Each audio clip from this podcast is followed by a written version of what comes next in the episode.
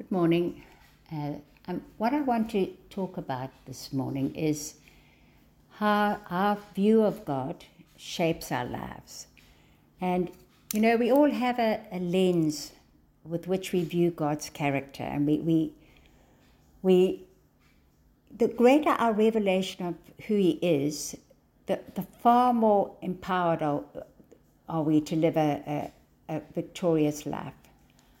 Uh, I recently was talking to someone going through quite a hard time, and they were battling to see God's faithfulness and goodness in their circumstance, and it made it so much more difficult for them. But I thought if only they could reverse that and make sure that the bedrock was God's incredible character, and then instead of viewing God's character through the lens of circumstance, they could revert, they could view their circumstances through the lens of God's character. And I'm reminded of the scripture in Exodus 34, verses 6 to 7, where God reveals himself as Yahweh. And in those days, a name wasn't just a name, it actually spoke of the character of God. So when Moses asks, Who are you? When God reveals his name, he reveals who he is. And it's one of the places where God reveals what his main attributes are. And he, he says that the, it says, The Lord passed before him and proclaimed, The Lord, the Lord, a God merciful and gracious, slow to anger, and abounding in steadfast love and faithfulness, keeping steadfast love for thousands forgiving iniquity and transgression and sin, but who will by no means clear the guilty, visiting the iniquity of the fathers on the children of the, and the ch- children's children to the third and fourth generation. And Moses bowed his head towards the earth and worshipped. And so, you in this just the sentence about God's character, you realize how gracious He is, how merciful, but also that He's a holy God that doesn't tolerate sin.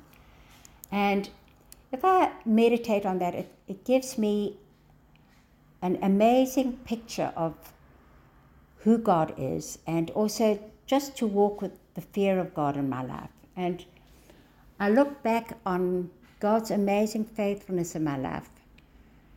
Um, one of the times I was living in London. I was young. I'd probably been.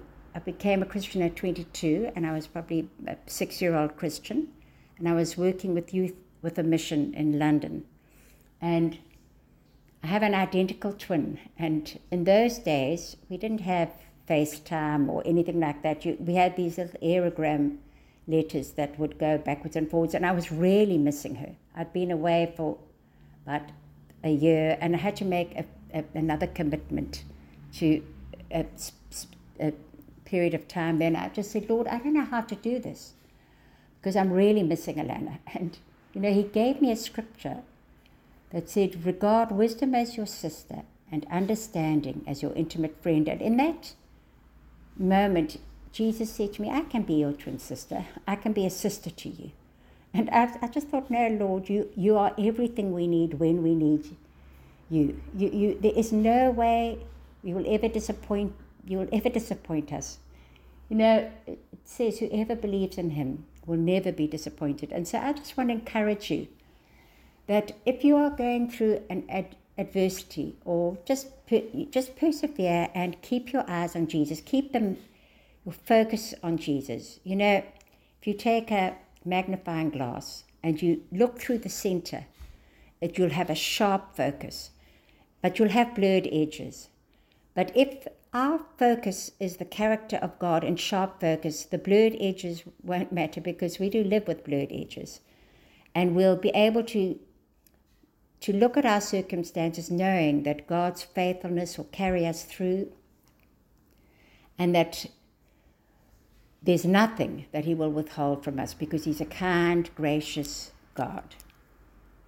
The Lord, the Lord a God merciful and gracious, slow to anger, and abounding in steadfast love and faithfulness, keeping steadfast love for thousands. So, just to remind you of God's goodness today.